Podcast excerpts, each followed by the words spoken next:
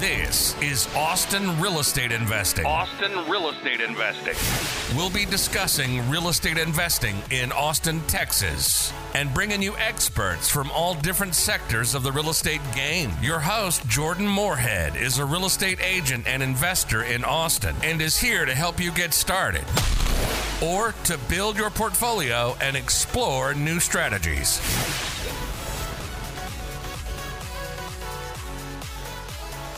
This is Jordan Moorhead with the Austin Real Estate Investing Podcast. And today we have Catherine Fan on, and she's going to tell us all about her journey investing in real estate in Austin.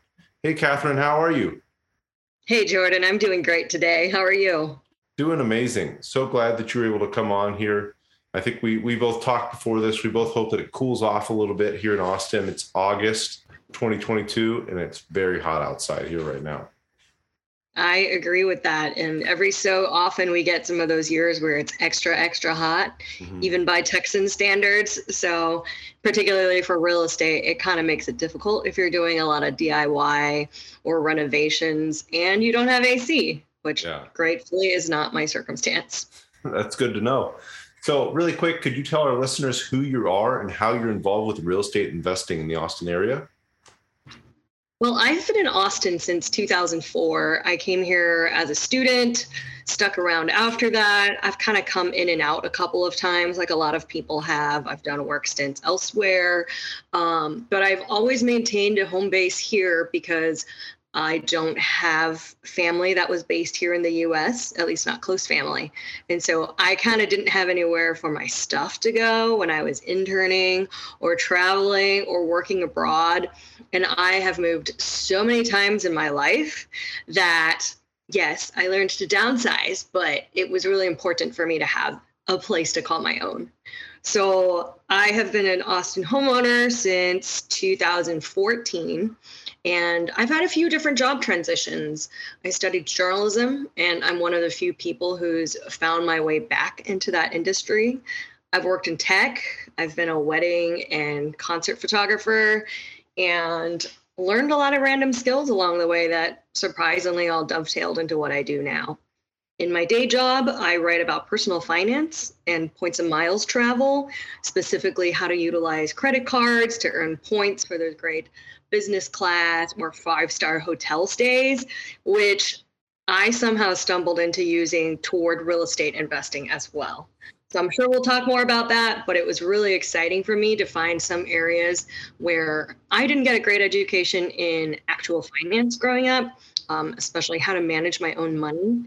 And all of these passions just all kind of came together and turned into a career for me as well as a serious passion. That's awesome. So you know, well, let's actually talk about that right now. You talked about you, your your journal.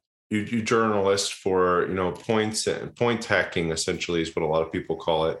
How do you tie that into real estate investing? Yeah, so there are three different triangular ways, or there are three different ways I think they all triangulate together. So, credit cards, um, you can apply for credit cards as a business owner or as a personal card holder mm-hmm. and they allow you to have access to lines of credit that you know most people use for everyday purchases maybe for financing something larger like an appliance but where that really comes into play is obviously if you're doing a home reno mm-hmm. and you know that you'll be able to get the money back especially if you do the um, purchase, renovate, rent out, refinance. Um, it's often called BRRRR, as you know. Yeah. Um, those credit cards can give you access to a line of credit that doesn't hit your typical or your personal credit the same way mm-hmm. that you know a line of credit a heloc a loan might do because you probably already have a credit card or two. You might have access to some 0% apr financing. So that essentially gives you a cost-free loan where you borrow from yourself and pay yourself back before that interest-free period runs out. And so I knew a lot about these cards from having written about them for work. Alongside of that, I was, well, I am a single female investor trying to juggle, you know, my parallel lines of personal life and my home and maybe renting out. So it just made a ton of sense for the cards and the real estate investing to kind of come back together a little bit. Yeah. I love that. I personally I use similar strategies whenever I'm doing a rehab. I put it all on the credit card. Of course, I pay it off right away.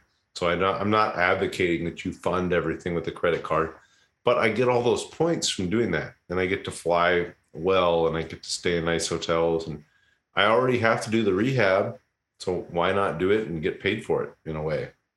I couldn't agree more. And as you know, so many times when you're purchasing a new property, or even if your house just has a sudden leak or flood or something, you have to get out for a few days, all the money that you may have been saving on rent and saving toward, you know, your next purchase or your next remodel can all just evaporate in a day or two if you have to book a hotel on really short notice. So those yeah. points and miles that I'm earning not just help me get really great vacations, but they're also my emergency backup that doesn't force me to touch sorry that doesn't force me to tap into my emergency fund of cash.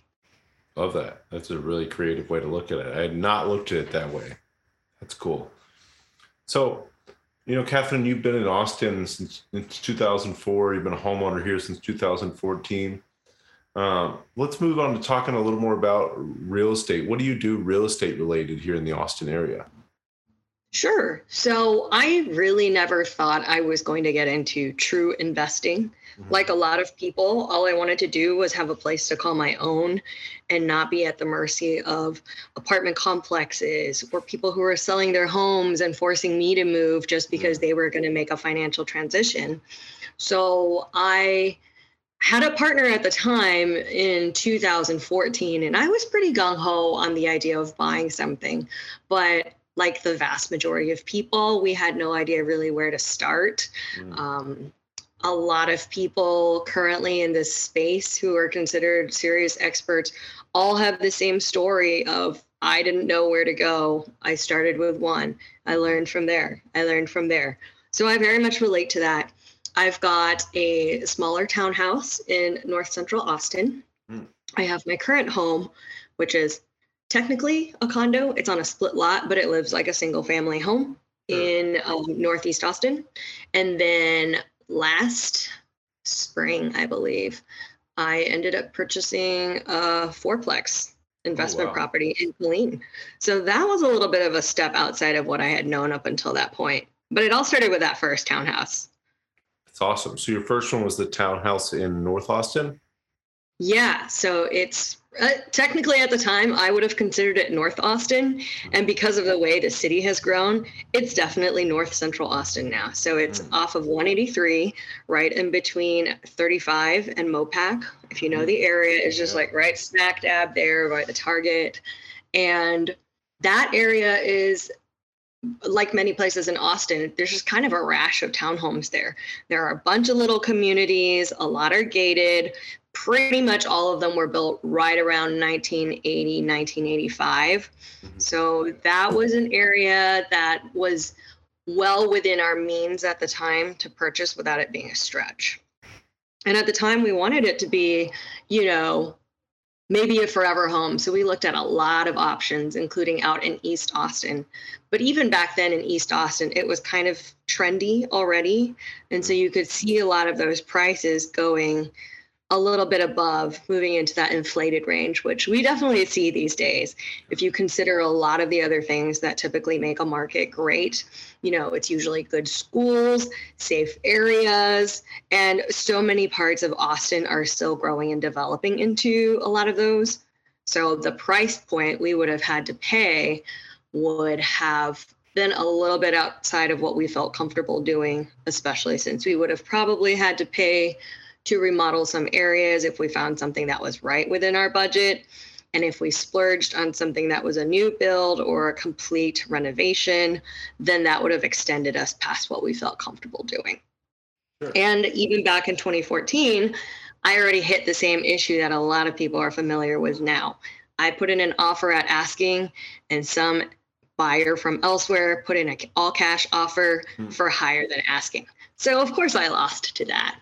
And I was so angry about that one after about 10 or 12 offers that I rebound offered on the townhome I had now. Because I was like, well, it is literally a third of the price. I think I'm confident I can get this one. And I did. and that totally ended up being the best decision I could have actually made. So you bought that in 2014. Uh, what did you pay for it 2014, if you don't mind me asking?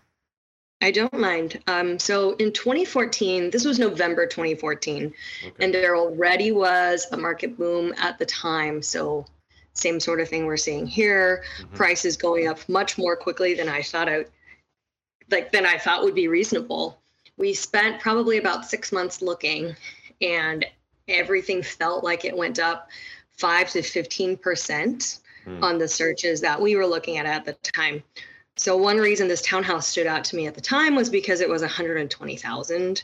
That was kind of right around what it was approximately valued at. Mm-hmm. And it stood out because it wasn't inflated above what it should have been worth. Sure. Yeah. No, I mean, that's still an amazing deal. Um, it is. And I will jump ahead and tell you that it's currently valued at 325,000 if you just look at like Redfin and Zillow estimates. Mm-hmm. And I will also tell you they don't know that I renovated it in 2018. Yeah. So internally it looks much nicer than a lot of the other properties in the same community. And so I think if I were to really push for it in the right market, I could get more than that. Absolutely. Yeah. And that's amazing. And that's just the power of buying real estate in a quickly growing market like Austin and holding on to it and taking care of it, which you did. So my next question. Um, how did you end up moving out to Killeen? So I know you said you bought a fourplex in Killeen last year. Is that right? Hey guys, this is Jordan Moorhead here, and I wanted to ask if you could do a huge favor for me. If you could go leave a review for this podcast wherever you're listening to it, that would really help me get this into the hands of other people that are interested in information about Austin real estate investing and I'd be able to help more people. Thanks, guys. That's right. So I'll delve a little bit into personal life here too. The reason that townhouse ended up being a really good fit for me was because I wasn't anticipating getting a divorce a few years later. But um, we were, you know, it was a difficult time as it tends to be. And my ex and I are um, on friendly terms now. But even so, you know, during those years, it would have been so difficult to figure out what to do with the property. And a lot of times people end up having to sell a real estate when they're splitting relationships because there's no easy way to continue to share custody essentially of a property, sure. right? Property. So one person has to buy out the other one, and very few people have the means to suddenly do that in addition to all the other expenses.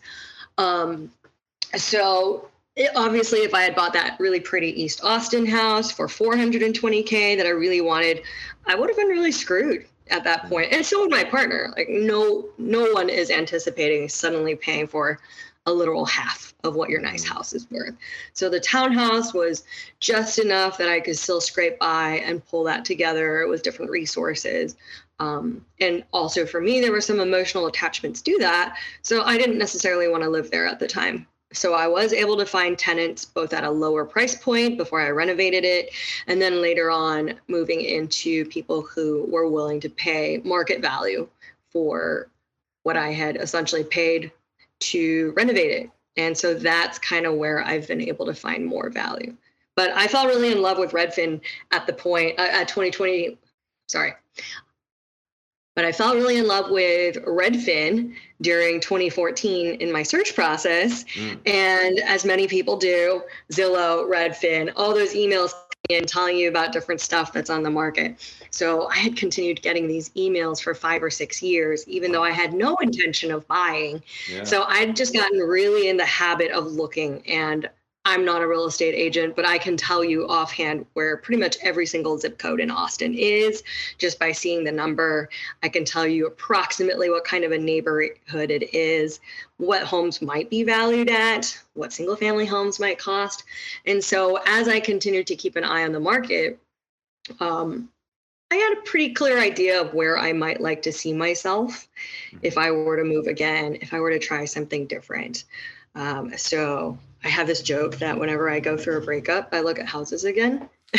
so in fall 2019, I went through a breakup. I was like, how do I want to spend my weekends now that I'm not going on dates and stuff? And I just went to open houses. Mm-hmm. Um, I had no intention of buying, but I just kept looking. I was like, oh, some of these are actually not bad. I Mm. could, this is not a bad investment. And I'd gotten pretty used to crunching numbers for fun at that point. So I was like, well, if I gave up the apartment I have right now, I could look at some of these other properties. So that's how I ended up with house number two. And because I had just gone through that process, house number two in spring 2020, right at the beginning of the pandemic. Um, my mom purchased a home a few months later, also during the pandemic. My brother was shopping for a home. So all these numbers were flirting around, floating around in my head over and over again. That then I refinanced it in early 2021 because the numbers were so low. So at this point, it was just a well, I might as well just keep going. And I started expanding my search and happened across this fourplex listing. I'd never done anything like that before. It's so outside of what I know about Austin, Mhm. but the numbers made sense. Mm. So that's something we'll probably talk about later, I'm sure. But once you get a really good feel for what the numbers look like, it matters less what the property itself looks like and more about how much is it going to cost? How much more out of pocket to make it livable? What is my goal with it? How do I plan to make money from it? And how do I plan to get out of it if I want to or need to? Awesome. Yeah. yeah. So moving on, talking about, you know, how you got into real estate investing, we've kind of covered that. But yeah, I, I really, I like what you just outlined there. It's just really having your strategy outlined and your, your exit strategy. What, what are your big goals type of deal? So when you're looking at a property or when you're looking at this fourplex, let's say, how are you looking at it and how did you run the numbers and what is your exit strategy on that property? Sure. Um, I think one of the most important things for me was actually getting to know myself really well, Mhm. understanding what my personal situation is like, um, what my financials look like, and how much energy and bandwidth I have to manage things. So, this was probably more important for me than pretty much anything else because there are some core aspects to any type of investing that matter. But knowing your own profile of are you more of a conservative person? Are you more risk averse or are you more risk friendly is really helpful. And so for me i think i tend to be willing to take a little bit more risks but at the same time i recognize i'm my own security like my own safety net. Mhm. so I never look at anything that requires more risk than I can reasonably expect to pay off without going into massive debt very quickly. Mhm. And the reason the fourplex made sense was when I was looking for this current house in Austin, it was already becoming so difficult to find a cheap duplex if I wanted to do that for house hacking or something like that, that it didn't make sense to drop four hundred and five hundred thousand dollars for something that I wasn't entirely sure I could pull off. It's totally doable. There are people who are way more risk friendly and have more means or more ability to do that. But just for where I was in life at the time, it didn't make sense. But since Killeen is just an hour north of here and it still has a adjacent but different market, all of the numbers made sense. So so far I have yet to purchase a property where I've paid more than $200 per square foot of uh, building. Wow, that's cheap. Yeah. And that is a really safe space for me, just for where I've been up until this point. Now that I have more assets and more cash flow, it's now easier for me to move into something a little more grand if I were to take that on. But based on where I was, especially after the divorce and switching jobs a couple times, that number is kind of my ceiling. So it doesn't really matter how great of a deal it is. If it's 10,000 square feet and it's um you know a hundred dollars per square foot that overall total of what it would cost is more than i'm comfortable taking on if it's 200 square feet but $500 per square foot then that's also not within something that i would consider to be a good deal for me Okay. Awesome. So you're looking more at the price per square foot or essentially, you know, buying it under the rebuild cost. So Mhm. we assume it's it costs 250 square foot to build something, even in a like a builder grade quality, 250, 300 a square foot. You're trying to buy at 200 a square foot just to stay in a safe range for you. Yes, just because when I was getting into this, my cash flow options were lower and I wasn't comfortable with or familiar yet with how hard money would work. Okay, cool. Awesome. Um, is there something that you taught? So obviously you cover a lot of, you know, how, how to use points and tie them into real estate investing. Is there something you tell somebody that's looking to get into those kind of strategies? So they're saying, Hey, you know, I, I hear about this credit card hacking strategy. What's the first thing that you would tell somebody to do? They don't have any credit cards, or they don't have any that give you any good benefits. What should somebody do when they're looking to figure out what type of cards to approach? Have you wanted to be part of GoBundance, the tribe of millionaires, but just haven't hit that millionaire status yet? Well, now you can, not even being a millionaire, by joining our new program, GoBundance Emerge. My name's Jamie Gruber, creator of GoBundance Emerge and member of the GoBundance community, and now you can join. GoBundance.com slash emerge, GoBundance.com slash emerge. Use code Jordan for $100 off this 12-week goal-setting program and mastermind that'll propel you to being a whole life millionaire. Sure. So just know that credit cards are going to overlap a lot with your real estate journey, even if you don't want them to. Every time you apply for a credit card, it is going to be a credit pool on your yeah. account. So again, if you are looking to purchase a property, don't do anything with new credit cards until you've closed on your loan and everything is set because otherwise you're going to have this little peppering of mm. credit pulls credit checks that can really impact your ability to get a good rate and when you do get a credit card um, or if you pay off a huge sum of money on a card or any other debt for that matter, it is going to impact your credit some. So even if you don't think you have a credit card strategy or a financial strategy, this is one thing you really want to know going into real estate. Don't do anything major with your money until you've secured your loan, until you have the best rate you can and here's one thing that I'm seeing a lot of people in Austin say right now oh, you know, my credit score is maybe 600, but I'm really worried that this market's changing. And if I don't get into it right now, um, I'm going to lose all the opportunities. Um, it's super important to recognize that emotions will get in the way whether or not you think they do. They just always do. So don't you don't have to feel like you have to be perfectly logical about it, but recognize where the emotions are going to come in and compensate for that maybe it does make more sense for you to sit out on the purchasing process for a little bit to get that credit score above 740 there are a couple of easy ways you can do that to boost your score you know pay down what you can negotiate with different um, issuers or debtors uh, people you owe debt to to get your credit score back up to a higher range because that does get you the best interest rate. That also gives you you know that and other financial uh, indications of stability will get you better pre-approvals which means that you can make a wider cast a wider net of properties that you're considering. So yeah credit is a really important aspect of real estate investing. Anyone who works with you is going to want to know what your strategy is. Even a buyer is going to want to know, okay, you're paying all cash. How can you prove to me that you really have this cash? Mm-hmm. Because otherwise, you're going to waste their time, which costs them money as well. And as far as the credit cards specifically go, um, it depends also. If you are planning on only using personal credit cards, there's a strategy there. If you can open an LLC for your real estate investing journey, which I do very much recommend past a certain size. Um, there are a slew of small business credit cards that can get you way larger sums of uh, potential credit to use there too. So when you are looking at your strategy for investing, take into consideration all of the different means by which you have access to money, not just what you think you have in your bank account right now. Okay.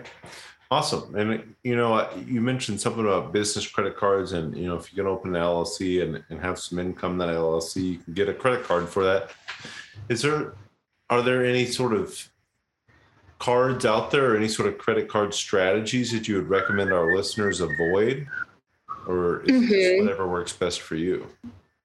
Yeah. So here's an interesting thing about what I do for a day job for the most part, when I'm talking about points and miles travel, we're talking about getting the best credit cards to get you the most miles, the most points for spending, for vacations, and stuff like that. Personally, where real estate is involved, I shift up my credit card strategy in that area because what I want is usually the longest 0% APR financing that I can get, Yeah. um, the largest amount of money that I can be approved for in my line of credit. Perhaps, you know, the best return policy for things like appliances, the best uh, purchase protection, something that extends my warranty by an extra year past the manufacturer's warranty. Because yeah, traveling is great, but you can do that on your personal credit card strategy. Where real estate is involved, you want your credit card benefits to protect you as much as you can on the expensive uh, investments you're making. Like if you do find a vendor or a supplier who allows you to pay for $30,000 worth of supplies on your credit card, but they do shoddy work or straight up just take your money and run. You want to have your credit card issuer be your backup line of protection so that you're not just automatically out $30,000. You want to make sure that maybe they will give you um, a purchase guarantee that they will refund your, your money if you can prove that this person didn't provide the service that they promised. And then the issuer themselves will go after this person for um, unfulfilled services or something like that. Now, there aren't any perfect credit cards that do all of these things, Mhm. but even just one or two makes all the difference. Like, usually you only need, you know, nine to 18 months of zero, 0% financing is fantastic. You're not going to get that from pretty much any lender. Yeah. So, even just one card there can make a huge difference. Awesome.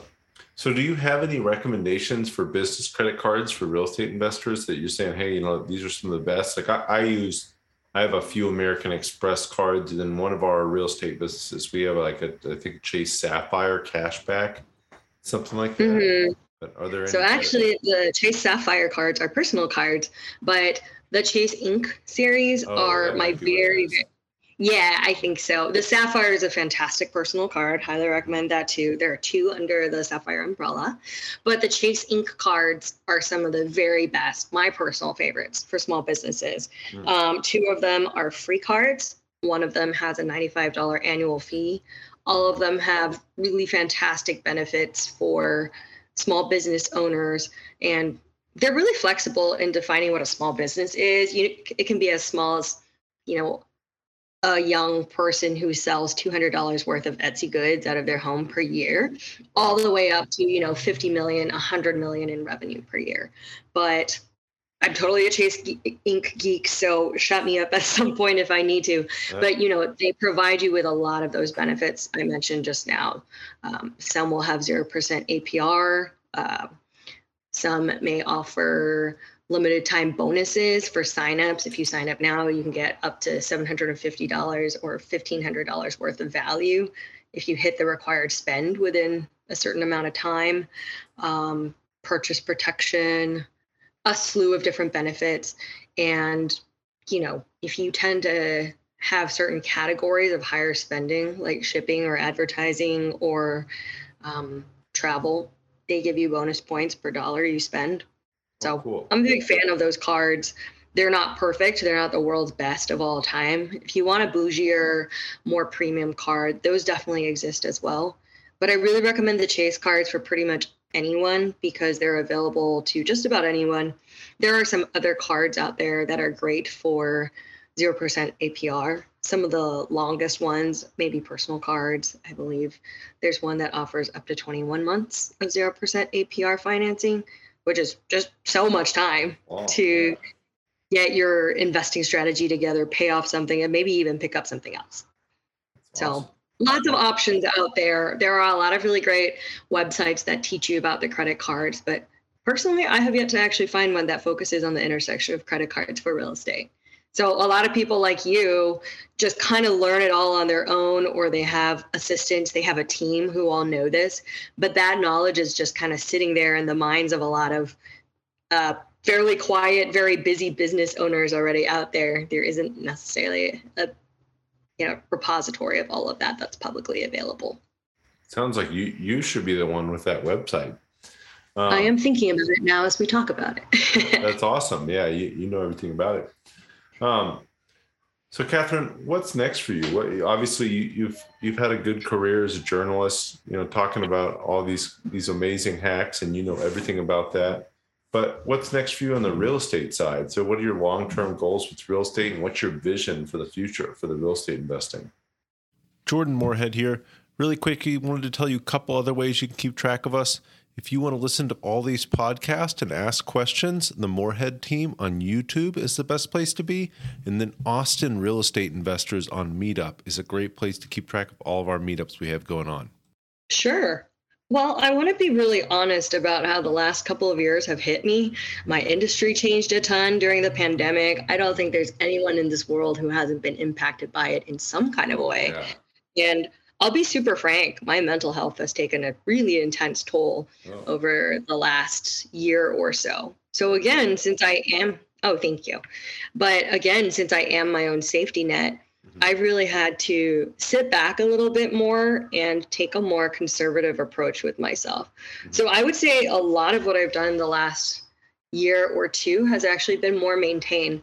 Once I took full advantage of all those great low interest rates and kind of had some systems running, um, I actually pulled enough money out of refinancing that first townhouse to give me a little cushion of cash after I yeah. purchased the investment property.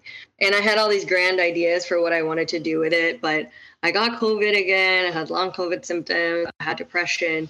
And so a lot of this year has actually been me sitting back and teaching myself how to make peace with sometimes there are going to be periods where your life tells you to wait mm-hmm. and learning to rephrase that in my head as i'm not out of the game i'm not failing i'm just holding tight to see what's coming next um, i think that mindset has actually been really helpful for me because i tend to be a very hustle hustle hustle person yeah. as many people coming into this space are right yeah. like a lot of people our age aren't doing this. We're learning how to do this now and all figuring out our own way. So, teaching myself to just say, hey, it's okay that your journey looks a little different right now has been super helpful. And, you know, when I've peeked my head back out of my little depressive hole, I've noticed the market is crazy, the economy is crazy.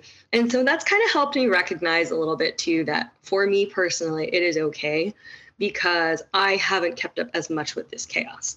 So now that I've taken good care of myself and I'm getting back in the saddle, now I can reassess okay, what does everything look like right now anyway? The world's kind of been a snow globe, everything's shaken up. So what I knew before is not necessarily true anymore. Like $200 per square foot may not be the right guideline to use anymore. Sure. So long term goal just learn how to take really good care of myself because this is a marathon not a That's sprint. a yeah.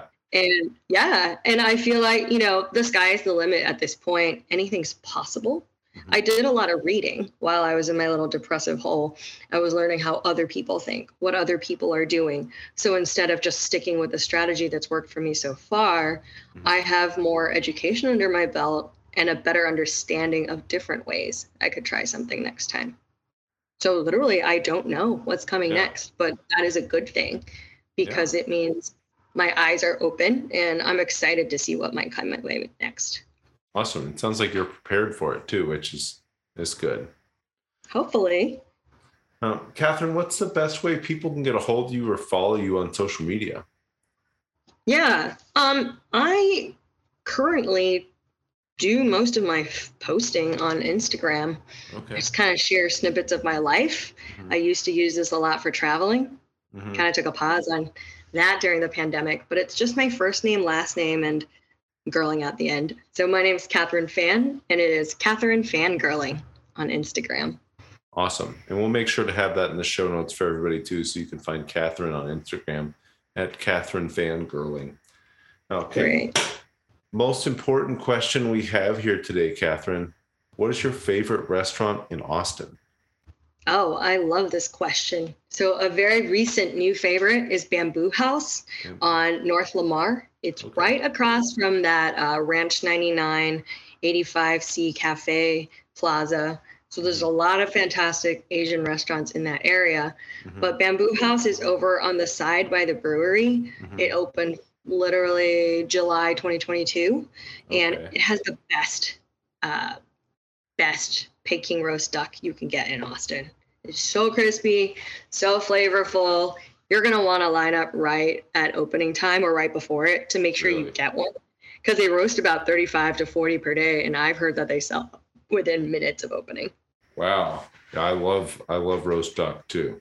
It's so good. And if you happen to miss it, don't be too sad. The other dishes are fantastic too. It's a complete side note. Do you know if they do takeout? Can you like order ahead? I'm not sure if you can do takeout, but they're really strict with the duck because I tried to order a whole duck once for just two people and they said two people, half duck only. I was like, oh, okay. Oh, wow. so it's good. It's definitely an experience. I recommend taking friends so you can have more bites of different food.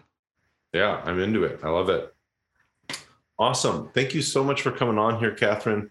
I loved hearing your story and I loved hearing how real estate investors can best use points in conjunction with their real estate investing to both protect themselves and get more out of the money they're spending. Thank you. It was great talking with you today. This was really fun. Absolutely. Thank you so much. And we will talk here soon. Bye. Bye. Yeah, so we have talked a little bit about how a lot of people struggle to kind of figure out what might be the best credit cards to use for real estate developers and investors who are just trying to get into the industry. One of the best things you can do with credit cards is understand um, how to get higher cash flow, um, find out something that might give you purchase rewards for every dollar that you spend. And one of the most useful features I think of when I think of credit cards for real estate is um, 0% APR. So a lot of times when you sign up for a new card, that's perfect for small businesses or other major expenses. They'll offer you something that incentivizes you to uh, go ahead and spend for that first 12 months, 15 months, all the way up to 24 months without any interest. So of course you'll want to be responsible with how you use that, but Oh, yeah.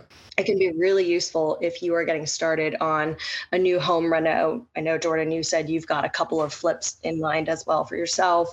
So something like a credit card can help you fund all of that, and you'll be able to pay it off with the money that you get out of your refinance without paying a single penny on interest.